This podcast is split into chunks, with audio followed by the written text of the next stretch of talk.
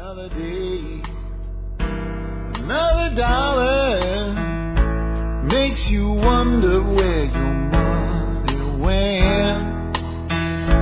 You can scream and you can holler. It really doesn't matter. Hi, folks. This is Jack Spirko here with another edition of the. Survival Podcast. As always, one man through the changing world, the changing times, and the things that we can all do to live a better life when times get tough, or even if they don't. Coming to you today from Arlington, Texas. Today is February the 8th. It's a Monday. This is episode 373 of the Survival Podcast. Man, we are getting close to 400. That's going to be a, a big deal, I believe, when we get to our 400th episode. Um, Interesting note, today I am broadcasting on backup power. That is correct. The uh, power went out this morning, and I do not have uh, power, uh, but I do have redundancies and backups. So they are now coming to play. I don't think it's going to be a major blackout or anything. I think it's just going to be a typical uh, few hours off. So I'm going to rock on with the show. I may have a few things left out because of that, uh, but you know we're gonna we're gonna make do with what we have. Uh, and we're going to talk about some interesting things today. I usually do kind of a listener feedback show, to, and we're going to sort of kind of do that today. But today we're not going to do your questions. Today I'm going to go over some video uh, and some articles that uh, a lot of people have sent to me. Some of them have come from one person, but most of these have come to me from multiple sources. And I've got some interesting things to talk about with you today in regard to um, our government, our economy, and, and what we can learn by looking at places where disasters uh, are happening right now, little ones, big ones, things like that. So uh, we're going to rock on on backup power today. I guess the, the show will probably be delayed a little bit being published. It's probably going to take me a long time if the power doesn't come back up to publish my podcast over my AT&T wireless card. But one way or another, there will be a show today. So let's get on with it. Uh, first, let's take care of our sponsors as part of our housekeeping. Sponsor of the day number one is a new sponsor that we're welcoming to the Survival Podcast called Common Sense Prep. These guys are really cool, and they've come up with some really interesting things for the prepper. Uh, I like their down to earth approach. They fit the philosophy of the show very well. One of the things they have looks very cool is called a rainwater hog, which is a unique way to do water harvesting. It's not an inexpensive way, but it's a very good uh, way to do it, and it has uh, a lot of advantages. I'll let you check that out for yourself, along with their other products. They have some really cool products that aren't available our, from our other sponsors. That's why I thought they were a good addition, and that's why the Advertising Council, Council approved them. And um, I, I want you to check out their site, give them a warm welcome. Uh, next sponsor of the day today is MURS-radio.com. Again, MURS radio.com. Remember, best way to find our sponsors, go to the survivalpodcast.com, click on their banners. Um, with MURS radio, man, I'll tell you what, I, I love my MURS equipment. It is so cool to have a backup means of communication. It doesn't do what ham radio does. Uh, of course, but for communication amongst members of the family for up to a mile or two, it's really great. But the way that it takes that communication extension capability and, and, and brings security into that with motion sensors and alert sectors is really cool. I mean, right here in suburbia, if nothing else, I know every time my 100 pound dog is trying to escape uh, the fence because he goes and sets off the sector 2 alert, uh, and I can check on him and make sure he doesn't get away because we don't want to lose him. Uh, but for peace of mind, I know if somebody's at my front door trying to get into my backyard, moving around my shed, and I think when we move to Arkansas, this is going to be even more valuable trying to keep security on a bigger piece of property. So I think it's a really low cost, innovative way um, to, to do things like that. So let's move on from there. Next up today, I want to remind you to get involved with our forum. Our forum is a great place. You'll make really great connections. I've said this before. I think there's a PhD in prepping and self-sufficiency and self-reliance waiting for anybody that wants it on our forum. The information is there. It's just up to you to go get it, make connections, interact with people. So please join our forum today if you haven't. Last but not least, consider joining the Survival Podcast Supporting Members Brigade do that. You'll get exclusive content available only to members. Uh, it's five dollars a week or fifty dollars a year, and it's members like you that support the show.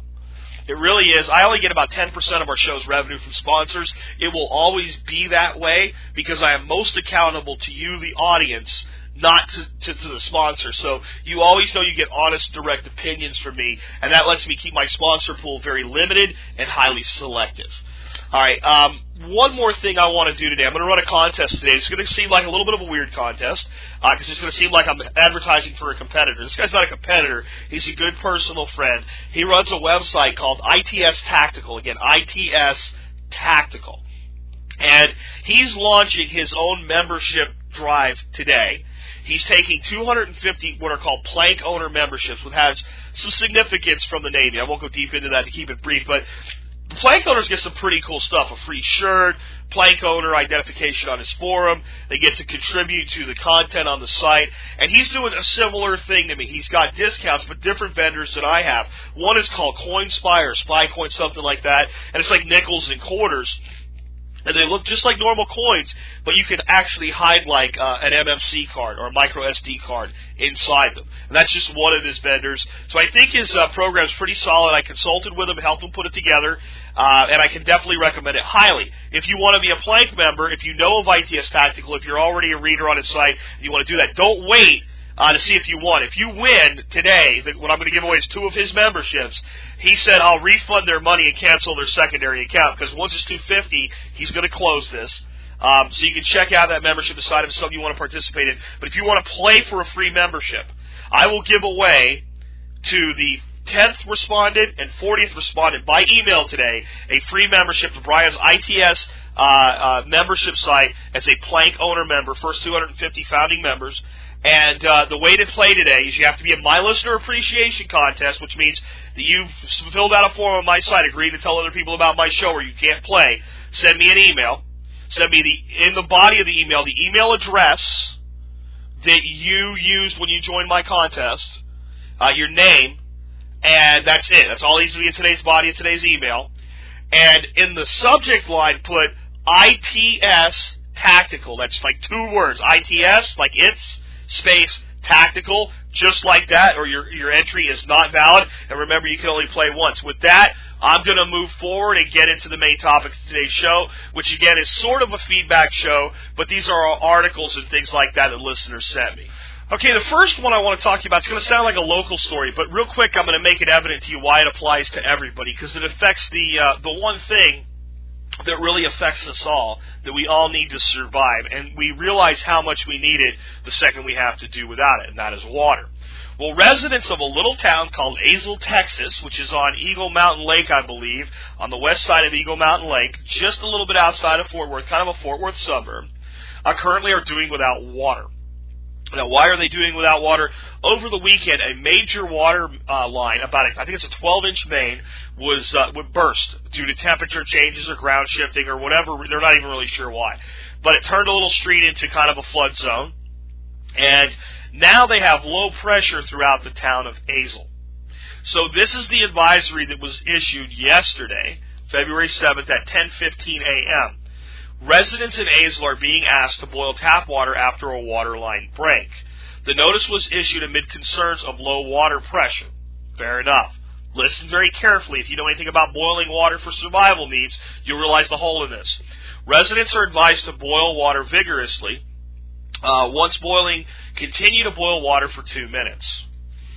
This is the government advising people how to make their water safe. How long do you have to boil water to make it safe? The answer, and if you don't know, I'm not putting you down, but I am putting down the government, is zero minutes. Zero seconds. As soon as the water boils, it's safe. Why? Because the bacteria, everything that you can kill in water actually begins to die about 180 degrees Fahrenheit.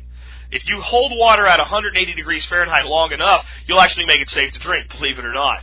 190, absolutely. Well, the time it takes with the water at a, a level that starts to kill everything. So the time it takes for the water to go from 180 to 212, in that time period, you kill everything anyway. So I'm not going to beat this one up because nobody's going to get hurt by it. But that's about conservation of energy. In a crisis situation, the last thing you want to do is continue to use your energy resources beyond what's required. And like I said, to be fair to the government, I'm not going to beat on them that much. No one's going to get that hurt by this. And I guess what they're doing is they're covering their ass to make sure people actually get a boil. Because if they say just boil water, someone will say, well, it was boiling and it wasn't really boiling. So, okay, fine. Governmental CYA. Now, here's the next thing. Um, there's no word on when the advisory would be lifted. Azle is located in northwest Fort Worth. Okay.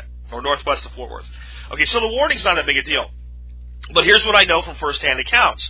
All the store shelves in Azle are currently vacated of bottled water. No bottled water. Stores are going crazy trying to get more supply in. Now here's the thing, folks. Azle's not that big a place. if people drive less than 10 miles. There's plenty of grocery stores with plenty of water. But what they do is they tear apart their own shelves first, and then they freak out when there's no more. This is a very localized problem right now, and it's still adversely affecting people.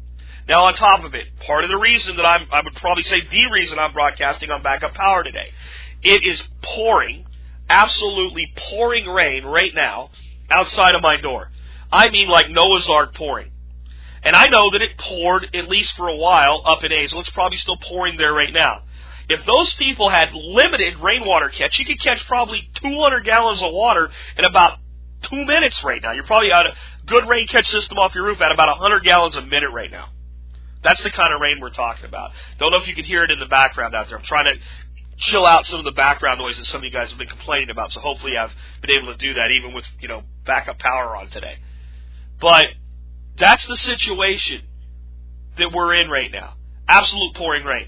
So if these people had something like a Berkey water filter and some rain catch, right? And rainwater's clean anyway. But since it comes off your roof and all, you know, you want to filter it and whatnot. They had that, they would be able to flow right through this because it's not going to last forever. It's one little area. So there's the precarious position that we're in from one little town. Now, as always, you never get the best part of the story from the media or from the city. You get the, the best part of the story from a resident dealing with it. There's one comment on this little story from a person named Bucky Nance. Here's Bucky's comment. Boil alert. There hasn't been any water since about 1 o'clock at my house. I called the municipal office and they told me that they called a crew from Houston to come up to assist. With Fort Worth Water, Dallas Water, the Trinity River Authority, and about a dozen other municipalities. They, uh, at first it was just a leak. To isolate, to isolate the leak and fix it, someone broke the valve stem that shuts off the water. Now they have two problems. Okay, I want you to really, this seems like a little non-event. You gotta understand what this means for us if systems of support start to fail. One water line in one little North Texas town called Azle breaks. To fix the one water line, the city of Azle has to get help from the city of Houston, the city of Fort Worth, the city of Dallas, the Trinity River Authority, and a dozen other municipalities. And even with all that help, the first thing that they did was make the problem worse and increase the duration. I'm not putting any of those people down. I'm sure it's a mistake that I would have been able to make if I would have been part of the response team. It's just the human condition. But this is the point. These people are without water. There hasn't been a hurricane. There hasn't been a tornado. None of the surrounding cities have been affected adversely in any way. Dallas isn't in crisis. Houston isn't in crisis. Fort Worth isn't in crisis. The dozen other municipalities helping out, they're not in crisis. And the Trinity River Authority is not in crisis. Water is available less than 10 miles away. You can go 10 miles away and find a neighbor with water and turn on their hose and fill up a bucket. It is pouring rain. The store shelves are still empty of water, and apparently it takes 15 city governments to fix one water main. Now, I saw the break. It's a bad break. This is not a typical break, but it does tell us something. This is like 14 feet deep. It's a 12 inch main. And even to get in there and fix the break is dangerous because of how um, badly the, the, walls around the break have been damaged uh, by the water flow. So they have to put structural support, and it's a dangerous job to fix. And I'm glad they're taking their time to do it right. None of those things are my point. My point is, one water line breaks, we need 15, 15 different cities to fix it. Okay, so I'm going to talk about some scary stuff today. Really, I'm going to talk about some bad shit, to put it directly with you today. Uh, some things that our economy's headed for, warnings from Ron Paul, all this stuff people have been sending me over the weekend. It seems like some of these problems are accelerating now. We're reaching a critical mass. What do you think is going to happen at a point where we have people that all have their own problems. Remember, this is I talked about the missed lessons of major disasters, and there's not all these nice safe areas just five miles away to come in and help or to go to. If it takes 15 cities to fix a water line in let's call it peacetime, in happy times, in good times, what's going to happen if water's off in 20 cities during crisis? This is a great thing to wake grasshoppers up with, folks. And I want to say kudos to Bucky Nance. I don't know who you are, But I'm sure as hell glad you made that comment because now we have, as Paul Harvey used to say, the rest of the story. In fact, I say a salute of the week to Bucky Nance from the Survival Podcast for letting us know that. And salute of the week to Ann Ellis for telling me about this story. All right. So, um, I want folks to really get this. This is something I want you, to, again, share this with people and show people, look, one water line, one little town, takes 15 cities apparently to fix it, and nothing else is wrong anywhere else, and people can get water, you know, a few miles away, and it's still wiped off the shelves. What do you think is going to happen if this is bigger, and there aren't 15 cities to come help? This shows you how quickly a small town can get overwhelmed. This shows you why we need self-reliance. And I'm going to tell you, we're about to start going down kind of a dark rabbit hole today. I'm going to talk about some dark things. This is the most positive thing that I have for you today until we get to the end, where I'm going to remind you what you can do about it to control your own destiny.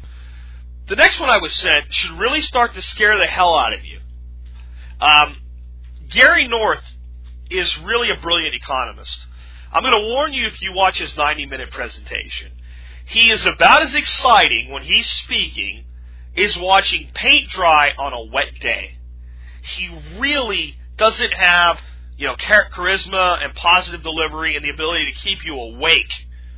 But the information is critical. So what I'm saying is, you know, if I talk like this and, you know, tell you about stuff and I'm kind of low key and I don't really change the inflection of my voice, I'll start to get boring really quick.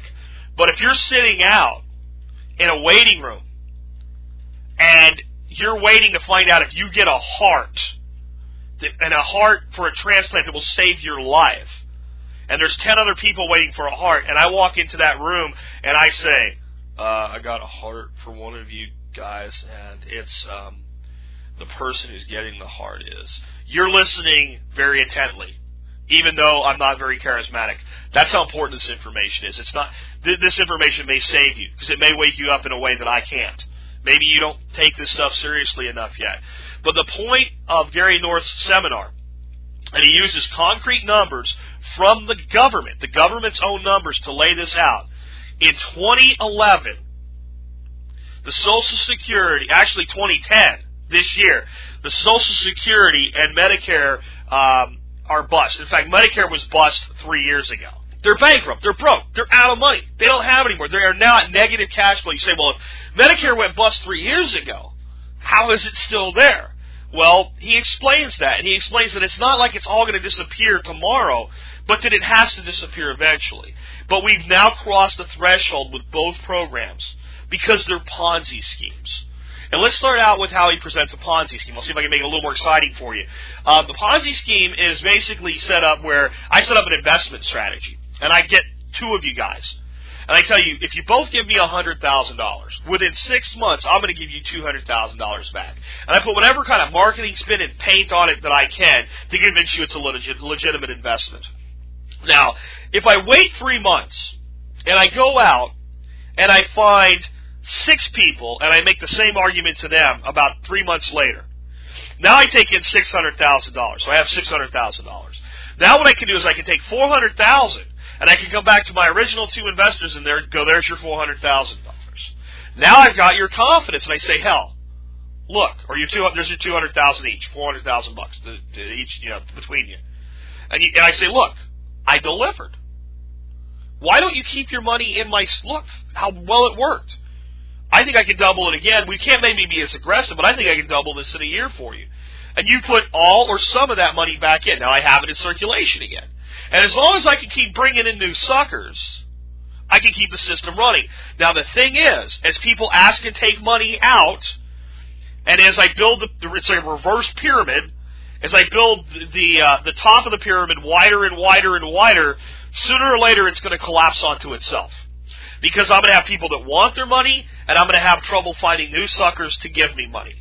That's exactly how every Ponzi scheme, investing scheme always falls apart. It could only run for so long before the desire for people to pull money out exceeds the, the, the, the you know the willingness of people to put new money in, unless you're the government. Now, if you're running a Ponzi scheme like Social Security and the government, what you do is you say all 300 million people in this country will contribute and they'll do it at gunpoint. And you quite literally contribute to the Social Security system at gunpoint. Because if you don't, they will send people with guns to your house and put you in jail. It is no different than them walking in and go sign the form and putting a 44 Magnum with the hammer cocked back to your head. Now they're not going to pull the trigger, but they're going to use the gun to take away your ability to resist and take you away with it. You're forced in at gunpoint. So that makes the system run longer because we can force more people in. The other thing that the government can do is print money out of thin air. So the Ponzi scheme guy, he has to let it run its course, and hopefully he's smart. If he's smart, not hopefully, but I, hopefully for him, I should say, if he's smart, at some point he skips town with fifty million dollars or, or uh, five hundred million or whatever amount of money he's calculated that he can run this scheme to, and he jumps ship and he's gone and he vanishes into thin air under a new identity. That's the only way for it to work, and it only works for the guy running the scheme. Well, your government can't vanish. Maybe it should, but it, it can't. It can't hide from you. You can find it. We all know where Pennsylvania Avenue is. We all know where the capital is. We all know where our state capitals are. They can't change their names and just go away though maybe they will with some of the other stuff we're talking about that's coming. But as a whole, the system can't just evaporate, disappear, and go away. It has to remain accountable to the people that are inside of it. So they don't have the ability to skip town, though some of them, again, are skipping town as individuals, but the system can't leave. Make sense? So the government makes fake money, sticks it in the system. I'll talk about that in a, in a bit with another story that you, that you can validate. Everything's going to have links today, folks. You can validate every single thing that I tell you today. So they can keep putting that in, but sooner or later it gets to a point where even with all of that, it can't sustain itself anymore because there's limits to how much money our government can print. From David Walker in the past, I know, and this guy was the chief comptroller of the United States government. That means he's our top accountant. He was our top accountant under Bush the first, Bill Clinton, and for a little while under Bush the second. So this guy's not grinding political axes. He's just counting numbers. We have over a $100 trillion hole in the programs of Social Security and Medicare between now and 2050. 2050 is only 40 years away now, folks. It's 2010 now. Think about that. A $100 trillion hole that everything just started to fall into now. So you know what happens when, when like water starts going down a hole? The hole gets bigger and it actually gets bigger faster once it starts as a trickle and it expands, that's what's going to happen to this hole over the next 10 to 20 years. Bigger, faster, and it's going to get to a point where people are going to lose confidence in us and foreign investors are going to stop feeding our credit addiction. And eventually, the whole thing has to come falling down. Because at some point, we reach a point where the only thing that can be done by our Federal Reserve to make more money is to buy our own debt. And wait till you hear how much of that's already happening. So I think it's worth 90 minutes of your time to listen to Gary North, to look at the numbers and understand what he's telling you. If you are getting close to retirement age, if you are in your late 40s or older, you really need to listen to some of the things that maybe I wasn't as, you know, into. Because he was talking about calculating your retirement and things that people like that haven't planned. And since I've planned and I have no plans for Social Security to come to me at all, I'm planning for zero dollars to come back to me out of that system. It's not a shock to me that it is to some people. I think for some people it's going to be a huge shock.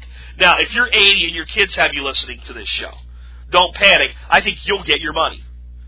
I think it's the people that are just now entering the system that are going to have the biggest problem. To really drive the point home, the biggest thing that I will never forget from this Gary North presentation, I can't remember the lady's name, but I get the point. There was the lady that was the first person to draw a Social Security check.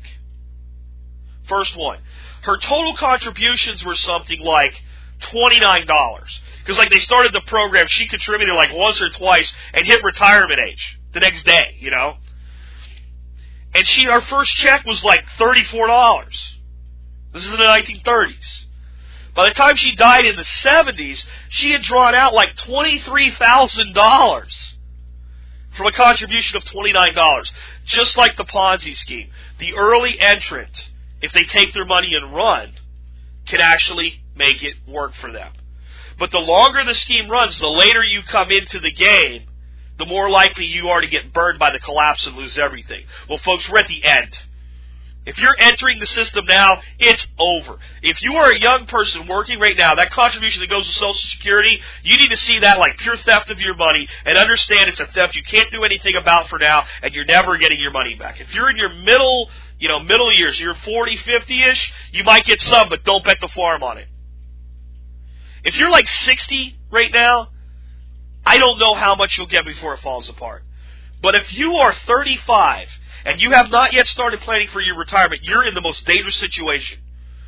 Because in your head, you, you're sitting on debt, you're not making the right investments, you're not thinking right, and in your head, when you're 70 or 65 or whatever you think it is, you're going to start getting that check from the government that's at least going to be enough to keep the lights on, keep a roof over your head, and pay the basic bills. It ain't going to happen. You're not getting any. And you've burned a lot of your life earnings already. It's time to start doing something. That's Gary's message. I am way behind that message today. I think you need to hear it and understand it. So let's go to the next story that ties right into this one. So the next story, and I'm going to try not to go too deep into this, and if you want to understand the numbers behind it, you can read the story. It's on the Economic Collapse blog. But the story headline is, is now mathematically impossible to pay off the U.S. national debt. And, and the upshot of the story is pretty simple. Right now, if we took all the money that exists, every dollar, every penny, every cent, every 10, every 20, from every billionaire, from every millionaire, if we rob Tommy's piggy bank and we take all the money, we go out into foreign countries where people are holding American dollars and take the money back, we take all the money that exists and put it in one big pile, not enough money exists to pay off the national debt due to something called fractional reserve banking, which simply means that our money is loaned into existence. So that when our government wants more money in the system, the only way they get it is they borrow it. You don't. I think a lot of people don't get that yet. If you've listened to the show for a while, you probably do. But it pretty much works this way: our government decides they want another half a billion dollars into our economy, so they go to the Federal Reserve. The Federal Reserve, in a best case scenario, sells something called a Treasury bond. And anybody can buy a Treasury bond. You can buy a Treasury bond. In fact, a lot of our Treasury bonds for all our wailing about how much we owe the Chinese and the British, a lot of our treasury bonds are held by Americans, and they're purchased with U.S. dollars inside a closed loop system. That'll make sense in a second, okay? So they sell these, and then they print up. So those are pink, to make this simple, like this is what the blog says. And then they print up a bunch of green pieces of paper, though I don't consider our money green. It's kind of a grayish green, and, called Federal Reserve notes, and they pump those into the system. That's the dollars that you and I spend. But that government, or that money is not given to the government. It's loaned to the government with interest. Okay? So the Federal Reserve loans the money to the government and then they put it into circulation. So what that means is that eventually you get to a point like we are now where the debt and the interest on the debt exceeds the output capacity of the country. We can't pay it off. It's impossible. In fact, I'll go deeper than this story in some ways. If we paid off the debt, there wouldn't be any money left. Our money is loaned into existence. I know that's hard to understand, but here's what makes this worse.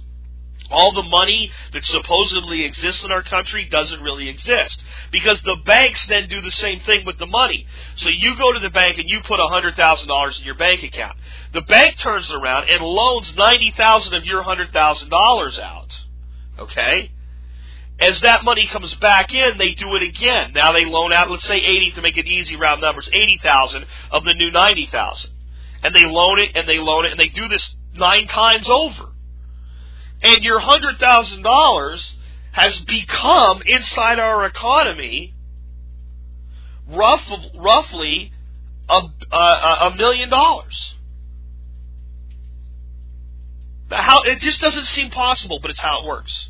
If you want to dig deeper and understand the mathematics behind it, you can go to the Federal Reserve website and they'll explain it to you. They don't even hide it. They create money by loaning it and reloaning it and reloaning it and reloaning it. And one bank loans it to the other that loans it back, and all of a sudden, a hundred thousand has become a million. So even if we look at all the money that's out there, supposedly, it's not really all there. And as soon as things start to fall apart, just like the real estate market, I warned you about that before it happened. Financial weapon of mass destruction. When the derivatives against the real estate market fell, the market crash in real estate didn't just crash the real estate market, it crashed the entire economy. That's what really happened. And it's the same principle at work there. So sticking with the economic collapse for now, and these stories all mesh together. You'll see how they mesh together at the end. You'll understand why this is a big shitstorm waiting to hit us. Um, after what I just told you, you should understand that the only thing that makes new money possible in our economy with any sense of credibility behind it is when you spend your money to buy a T-bill and loan it to the government. Okay? So you're loaning your own money to the government in return for some interest, and the Fed makes their share. Or when a Chinaman, or an Englishman, or a European, or the nation itself of China, or the nation itself of the United Kingdom, or the nation itself of Australia buys U.S. T-bills. That's the fresh water into the system. That's what keeps it from being a totally closed loop system, and it's what keeps it somewhat honest. Now, what do you think the Federal Reserve does when they need to print two trillion dollars and they can only sell four hundred billion dollars worth of T-bills? Do you think they tell the government, "I'm sorry, I'm sorry, you can only have four hundred billion of the two trillion you want"? No, they have another way to do this. Enter reentry of the Ponzi scheme. What the Fed does then is buy its own debt. So the Fed issues a treasury note, creates money in a computer system designed to buy the note, buys it back itself, lends the new money into existence with nothing underlying it whatsoever, and then lends the resulting numbers from the computer, that's all they are, to the government, who then forces it into the economy through the banking system. And money has just actually now been created out of thin air. Before, at least somebody else had to come in and bring their Ponzi scheme funds in to make it happen. Or recirculating dollars. In this instance, when the Federal Reserve buys its own debt, we're literally, at that point, just printing money. And that's the end. That's when the Ponzi scheme starts to fall apart. So, my friends, what amount, what percentage of the debt did the Federal Reserve buy from itself in 2009?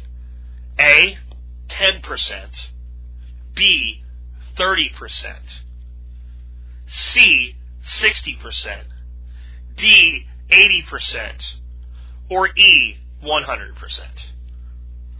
The answer is D. 80% of its own debt. 80% of the treasuries issued in 2009 were completely counterfeit, is the only way to describe it. The Federal Reserve created money to buy its own T-bills in a computer and put that money into our economy. 8 cents out of 10. 80 cents on the dollar. For every trillion dollars 800 billion was absolutely 100% counterfeit money. But legal counterfeiting under our currently screwed up system. So, the first article tells you that we're entering a point where we can't pay off our debt, and there's no way to do it, and we can't just print money. And then the second article says, well, we can kind of just print money. Here are the consequences, and we've already done it. Now, do you see why the Chinese government is saying things to the United States like, hey, hey, hey, hey, hey, you guys got to quit, quit doing this stuff. We're holding billions of dollars worth of your bonds. You are devaluing your bonds. Why would you do this? See, eventually, the Chinese or anybody else comes to the government and says, we'd like our money back, please, plus our interest. We bought these T-bills at 2% interest. So we bought a hundred, I have a hundred million dollars worth of treasury bills you owe me a $105 million, 110 million, depending on how long they held the bond for. It could be a $120 million. I want my money, I want my interest, give it to me. Well, the government now has to actually come up with the money to cover the bond. And they have to pull it out of circulation, convert it to a Chinese currency. Well, actually, they pay it back in dollars, and the Chinese convert it to their own currency, for instance. But they have to pay it back. Now, you get into a situation where you can't pay your debts. If you're anybody but the government, you can't pay your debt. Sorry, it's, it's too bad. You're going bankrupt. But what the government does is say, we just make more money, we'll create inflation. And now the 120 million that we give to the Chinese, no matter what they've done right in their economy, it won't matter. We've so devalued our money that when we give them 120 million, it's really like it's costing us 80 million. So we dissolve our debt through inflation. It's exactly what our government's been doing, and it's worked up till now. And now it's too big. The reverse pyramid of the Ponzi scheme has gotten too large. And we can't do it anymore. So now we just start creating money from thin air. Because now we're not taking the UK's money and recirculating it, your money and recirculating it, Argentina's money and recirculating it, and pulling it out, and taking a piece of it and keeping it, taking a piece of it and give it to China, and then getting them to put their money back in. Everybody's saying, give me my money, or at least I'm not putting more in. You want two trillion this year? Collectively, your creditors are only willing to give you 400, 400 billion. You have a 1.6 trillion dollar shortfall and you basically, this is what our government basically did. Went in the back room and fired up the printer and printed out a few trillion dollar bills to cover the difference. We just can't keep doing that. And that makes the problem going forward worse. You know all that stimulus money that was used to create jobs that didn't create any jobs? was wasted money? That's where it came from. Printed into existence by the Federal Reserve buying 80% of its own debt. I know this is hard to understand, so I'm going to give it to you in a way that will make it easier for you to understand. Just understand that the reality is far worse than the scenario I'm about to give you. You have an American Express card. Well, let's say a MasterCard, because American Express wants all their money. MasterCard with $25,000 worth of, of credit limit on it. And you owe $25,000 on that card. And MasterCard says to you, we're calling the entire balance due right now because we think you're in trouble. Give us our 25,000. And you can go into litigation and whatever, but you know if you don't give them the 25, your credit line with MasterCard is dead. The only way that you're going to save it is to pay them their 25,000. If you do that, they'll actually go, "Okay, you were good for it." And they'll start they might reduce what you can borrow down to 20, but they'll let you start charging on it again. And you need that to happen for whatever stupid reason you've created in your life. Over here you have a Visa card. On that Visa card, you have a $30,000 credit line. You go to that Visa card and you use it and you pay $25,000 to MasterCard. Now you owe Visa $25,000. But you have a $5,000 headspace there. And they start charging you interest. And you immediately charge the MasterCard back up to $10,000. And both of those debts continue to grow even if you pay the minimums on them, right? Pay the minimums, you'll never pay them off. And you keep charging and charging. Now all of a sudden, you hit that reduced credit limit of $20,000 on the MasterCard. And you need to at least pay them $1,000. So you run over to Visa and charge a thousand bucks up, take the money and pay it off. You're in crisis mode. And it has to end. All you can do is basically you're like a guy treading water. And if a boat doesn't come by at some point, you can't tread water anymore and you're going to sink. That's our Federal Reserve System. That's our federal economy right now. We're treading water. We're burning the candle at both ends, so to speak. And sooner or later, they're going to meet in the middle, and it's going to fall apart. That's where we are economically. Now, they can do all kinds of manipulation because they can do things that the guy in debt can't. They can go out and raise taxes. Right? They can go out and print more money. They've done it. They've printed 80% of the money completely counterfeit. But even that system can only go so long. Because every time they print more money, they devalue the money in your pocket. We are so close to what they call a Weimar Republic, which is what happened to Germany after World War I, before World War II. We are so close to a Zimbabwe. We are so close to a point in time where the American dollar becomes worthless, or so devalued it might as well be worthless. Or more likely a point where we have to admit that it's gone and as a nation declare bankruptcy and then create a new currency out of the ashes and turn to people and say basically we've done a reverse stock split. Cash in your American dollars and get your new American dollars at a 10 to 1 loss. So the guy that had a million dollars now has a hundred thousand dollars in the new economy. The guy that has a hundred thousand dollars now has ten thousand dollars in the new economy. The guy that had a thousand dollars now has a hundred dollars in the new economy, and it could be worse than that. This is the only way out eventually. It's the only way for the government to pay its bills and its debt and deal with the Ponzi scheme of Medicare and Social Security. It's at this point, it's something that eventually must occur, unless we bring things back into common sense. But what are the likelihood that that would actually occur at this point? How much likelihood is there that your government will actually admit what it's done to you? Or are they just going to stick their fingers in their ears, cover their eyes, pretend it's okay, continue to lie, amass as much wealth as they can if they're the people that know what's going on, and just before the ship sinks, they take everything that they can and they flee this country so that you won't kill them. See, I don't think that we're going to have all these tinfoil hat New World Order scenarios. Because if you're one of the people that's running this country into the ground right now, that's going to make the money worthless, so you can't even pay your soldiers with it anymore. Who have family who are being hurt just as bad by what you've done as anybody else, that won't side with you, that won't be your shock troops. It can't happen the way they're doing this. They're destroying the ship. So when you've destroyed a ship and it's going down, do you stay on it, attempt to maintain order and control the crew? If you're an evil captain? No. You get in the only lifeboat and you haul ass and you wave goodbye to them and say, I'll send a boat back for you. Right? You take the guys that were in on, you have to have some guys on the boat that were on the inside with you. Right? And they might even look like low level guys so that you're trusted when you go. There's only one life raft. There's only enough room. We'll, we'll send help. And then they leave you for the boat to sink. That's a real tragedy that's going to happen in this country. And I have more evidence for that. If you just look at everything that's going on and think rationally and logically, what would I do if I was a power elite in this country at this? And I knew the things that I'm hearing today on the Survival Podcast, and trust me, they know.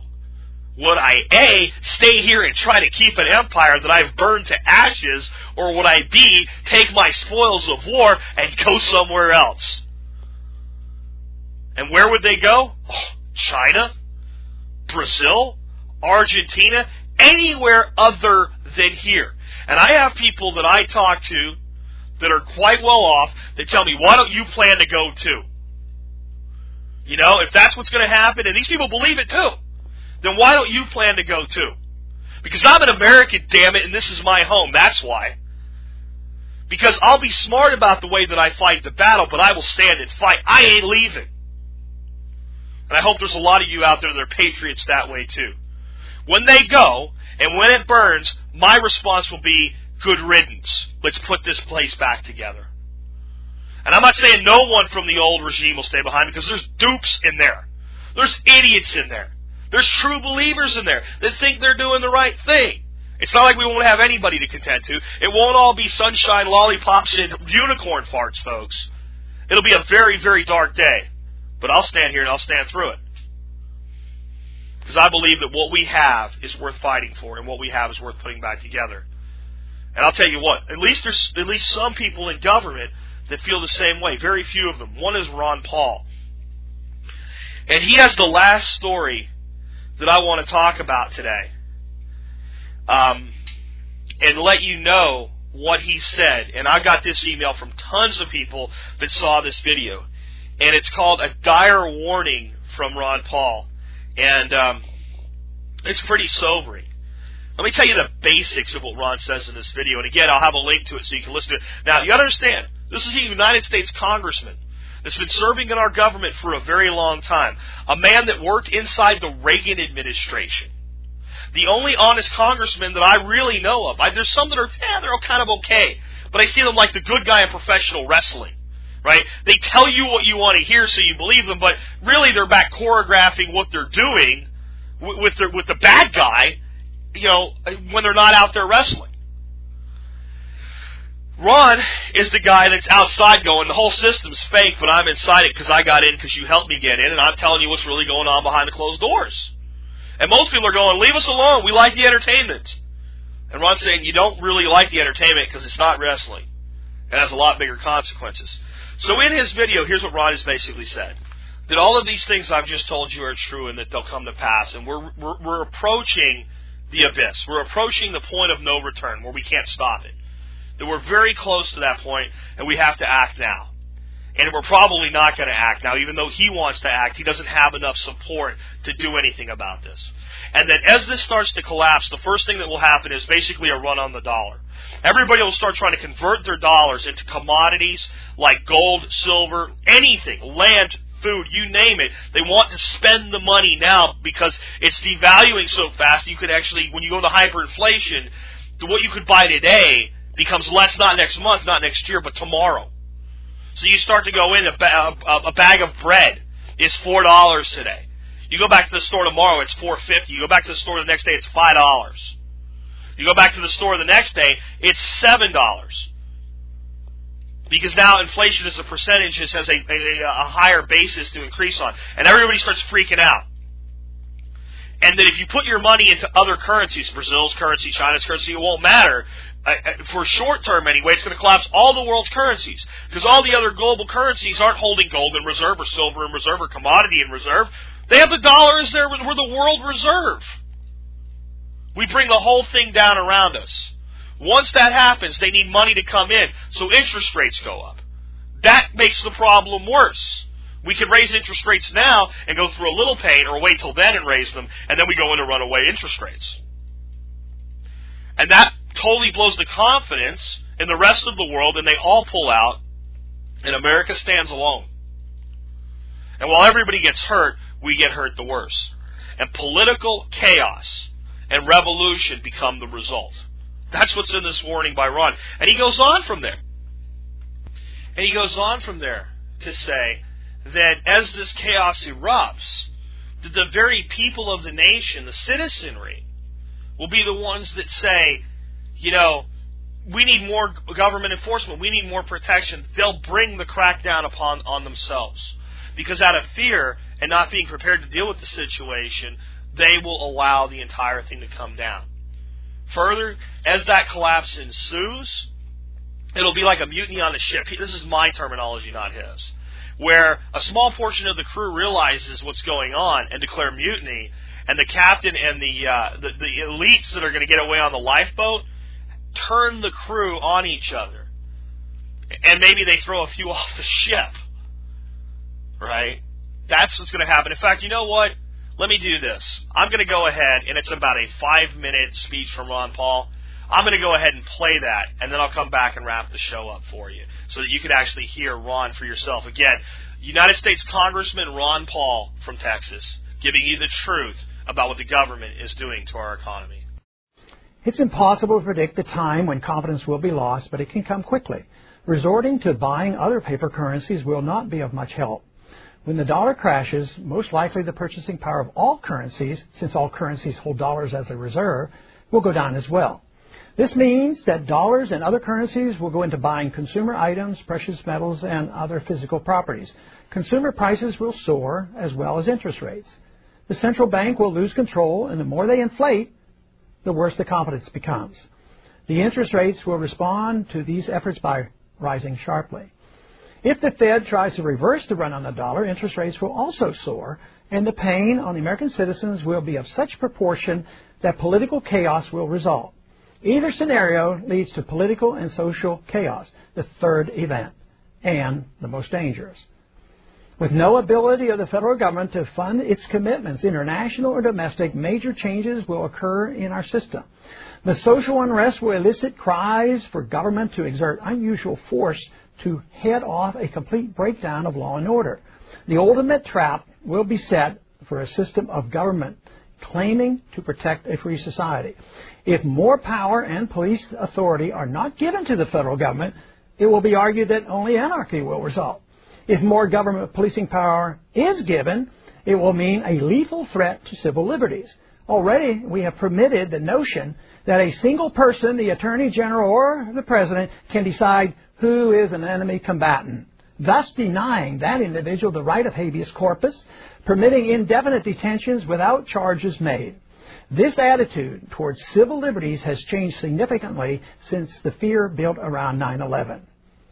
Yes, I know, declaring one an enemy combatant is reserved only for the radical Muslims engaged in terrorism against the United States.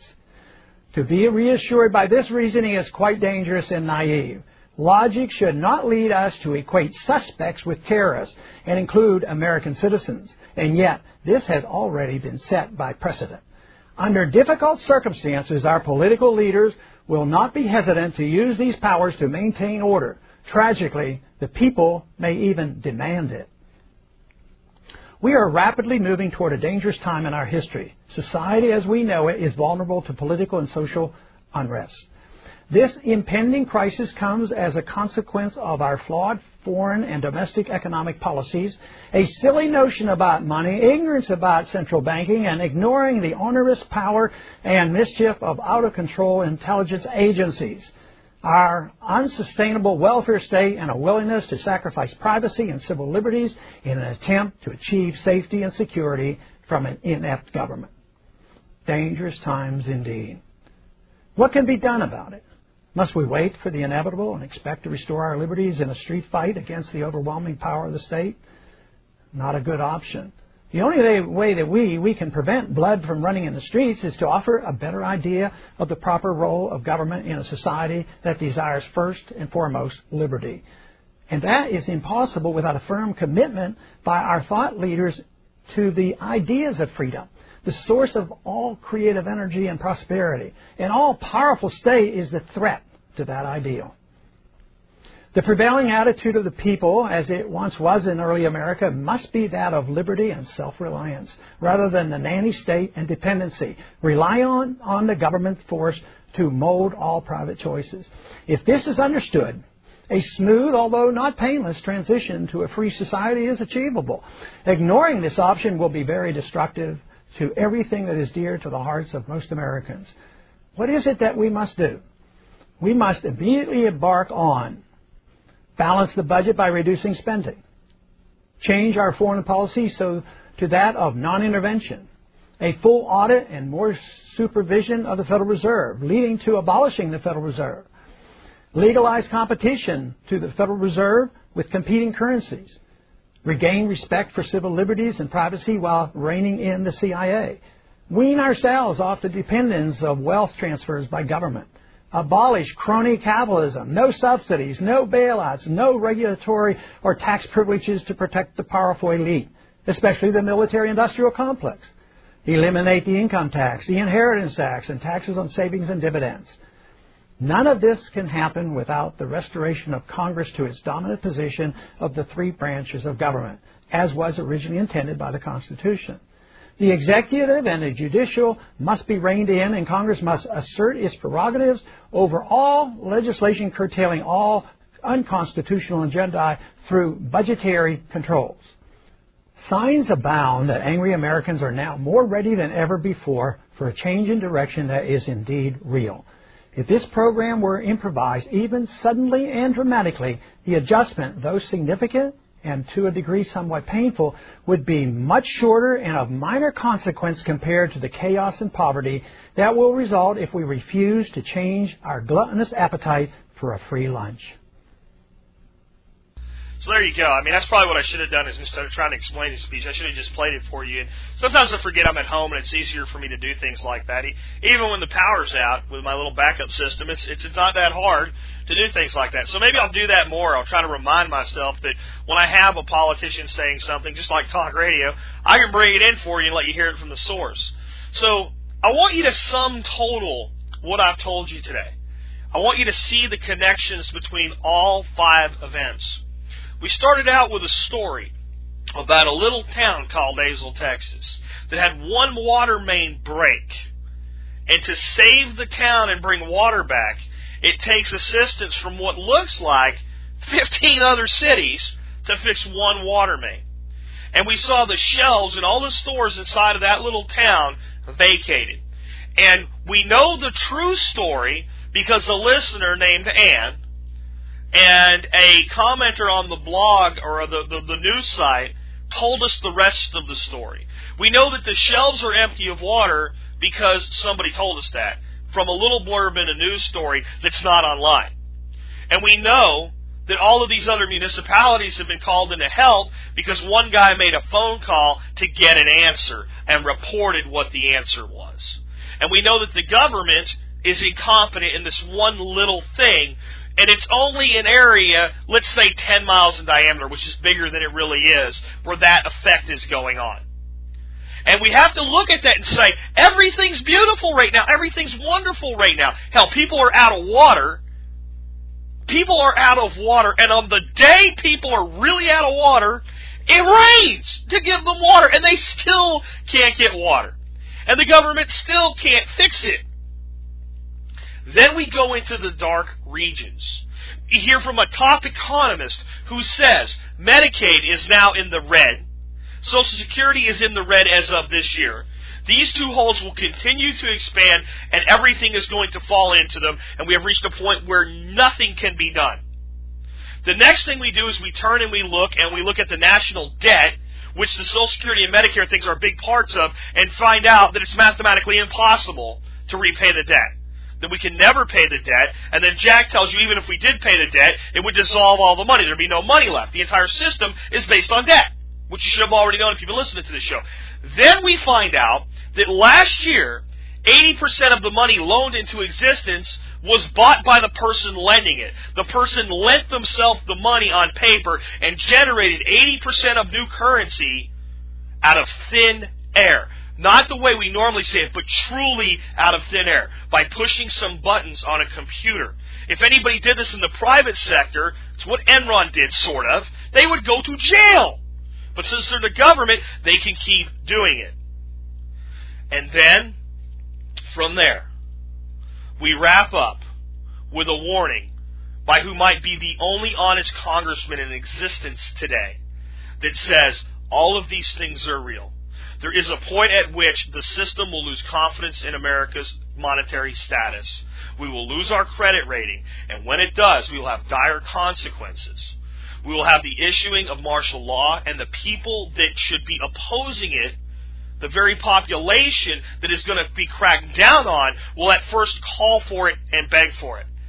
And that the things that were set up to protect us from terrorists, quote unquote, will be turned against the population.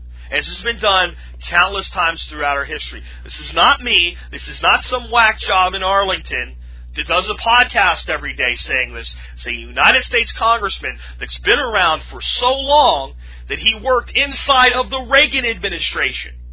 Right? This is the professional wrestler that's coming out and telling you it's all fake. This guy's not a good guy, and this is not a bad guy, and the blood is real, but it's choreographed. If you don't believe that guy, who are you going to believe? Now, like I said, today's kind of a dark show. Maybe because I'm sitting in a dark office running on backup power and I don't have uh, the typical uh, mood that I have when I'm podcasting. I don't have the aggressiveness when I used to be in the car driving doing this. I don't have my happy home all bright and shiny and it's raining and dreary and wet and muddy and the dog's stuck inside and he's miserable. Maybe I'm a little darker today than normal. But it's only because it's real. And you have the opportunity now to prepare to deal with the situation. And I'm going to tell you, I don't want you to misunderstand what I mean by this. You have plenty of time. You have plenty of time to go out and convert some of your money into food, which will feed you when your money will not. You have plenty of time to go out and set up ways to, to, to harvest your own water. You have plenty of time to start building gardens and long-term permaculture projects that will feed you. You have plenty of time to build backup emergency power systems for you so that you're not shut down because the lights went out like they did for me today, so that you can carry on and do what you're supposed to do. See, isn't that the point? Even though my power is gone, my power to communicate is not. I will still get through to my audience because I'm prepared for that eventuality. Well, this is a minor inconvenience. I expect my lights to be on another hour or so, the most. Might come on in the last few minutes before I finish. That would be nice. It'll make uploading easier. You have plenty of time to do these things as long as you start doing them now. Plenty of time does not mean you can sit on your ass and wait and hope that it'll get better and not be an active participant in your life. You are out of time to not be an active participant in your own life. These things are accelerated. They've been talked about for decades. You're now living at the time where they come to be. Do you understand that the way Social Security works today, that about two people work to support one that does not? They could literally send you a picture of your old person. This is your old person. In another 10 years, if it's still, if they're still floating it, it'll be one to one by then. It's like adopting a child in China or, or South America or Africa. You know, the, the, the charity thing. Here's your picture of little Matumbo.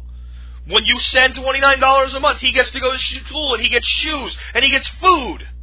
Only it's not $29, it's thousands of dollars, and it barely lets that person get shoes and food. And that system is crumbling. The days of the empire are over. This nation is going to go back to being a federal republic one way or another. It can do it in a calm way, like Ron said, accepting the hardships that come with making the change now. Or it can come out the side of a very, very bad time where a lot more people will suffer a lot more. And I don't know what the choice is going to be. I know that my instincts are that they will never let go and that the average person will never wake up. And as long as, as long as 80% of the people are asleep, and right now it's 98% of the people are asleep, as long as that many people are asleep, as long as people think that Republicans will fix it or Democrats will fix it, we're screwed. Because it's not about Republican or Democrat. It's about sound monetary policy. It's about constitutionality. Like I said, I have no problem with a Democrat. I am a more conservative person financially. I am a more liberal person socially. But we should follow the Constitution and we should not ignore mathematics. We have not followed the Constitution we have ignored mathematics, and the consequences are here and now. The positive aspects are you don't have to be without. You can continue to have power even if the power fails. Because the power rests in you and you have the capacity to do something no other living creature on the planet can do, see what the future will bring, and set up contingency planning for when that gets here. The best a squirrel can do is bury a nut and hope he remembers where it is. That requires the nut to be there, and that requires the seasons to change, and that requires everything to work out, and it requires no one to steal his nut. He cannot sit down and plan for multiple scenarios even the ant that we esteem here, and say, be like an ant, plan for the winter, because the winter always comes. Even the ant is limited. All the ant can do is go out and she gathers and brings it back and puts it in her nest and has a place for her community to survive and hopes for the best. But the ant has to plan for winter to be as long as it normally is and the temperature that it normally is. You can plan for anything, but that's up to you. Start converting cash into assets, not just gold and silver. That's what a gold and silver salesperson tells you. Pay off your debts. When this crash happens, they're still going to want their money. The people that tell you, oh, when a crash comes, your debt will be meaningless. No, it won't. No, it won't. You think it'll go away? They'll come take what little you have left. Get rid of the debt. Then take the surplus that the, the debt elimination creates invested in food and food production, invested in energy and energy production. Yes, make metals part of your plan. People that say, well, I don't think silver will be worth anything if we have a crash because people, you don't understand. You're myopic. You see five minutes into the crash. I'm trying to take you a lifetime through the crash and out the other side. The metals are a commodity that are convertible into any currency. Be that a new U.S. currency, or if you ever have to leave, a currency anywhere in the world. It is an anonymous way to do business. It is the last remaining way. It has to be a piece, not all, not even half, but a piece, 10% for God's sakes, of what you're holding and you call an asset. You've got to have a place that you own that's yours that can't just be taken away from you. You have to find a way to minimize taxation consequences on that place. That's why I get the hell out of the city if I were you. If you want to stay in suburbia, fine. I won't put you down. But I would feel more comfortable away from that environment, away from massive taxation. Get out. Have two places you can go to, not just one. Two is one, one is none. If the fight comes, fight the fight legally, constitutionally. Do things the right way. Keep your head down. In certain situations, keep your mouth shut. For a guy with a big mouth, I know it doesn't sound right, but trust me. When somebody comes and says, Do you have any guns here? Don't go, Yeah, you can't have them. Say no. Or say, Yeah, I have a shotgun and a handgun and see what their intentions are. And then give them your $70 break action shotgun and your $100 high 9 millimeter and say, That's all I got. They'll believe you because you gave them to them. And don't be disarmed. Give away your junk. That's why you should have a few junk guns. Store food. Learn to prepare food. Learn to be prepared. Don't just be like the ant. The ant is only one step in the right direction. Be a human. And for 10,000 years, human beings basically took care of themselves. And for the last thousand, we've relied on government to do it for us. And it's been an abysmal experiment. The more control a government has, the more misery it creates for its people. The less control a government has, the more prosperity its people can create for itself. I don't care how much power your government thinks it has, the real power rests in you. You take the actions. You do the things that are necessary. If you've been listening to this show long enough now, you know what they are. If you haven't been listening to the show for a long time, you just heard it today, go back through the archives. I'll help you find your own answers. I give you no answers on this show. I give you suggested solutions. You take the information, you do what you like with it, but by, by God, take action. That's the most important thing that you can do. And with that, I will wrap up. And remember, you control your destiny. No matter what the other people do, you control your destiny. It's your choice. Make the right one. Form your plan that's right for your family and your situation. And above all, act on it. This has been Jack Spirko with another edition of the Survival Podcast, helping you figure out how to live that better life. Makes Times you get tough. Or even if they don't. when you can scream and you can holler. It really doesn't matter 'cause it all gets spent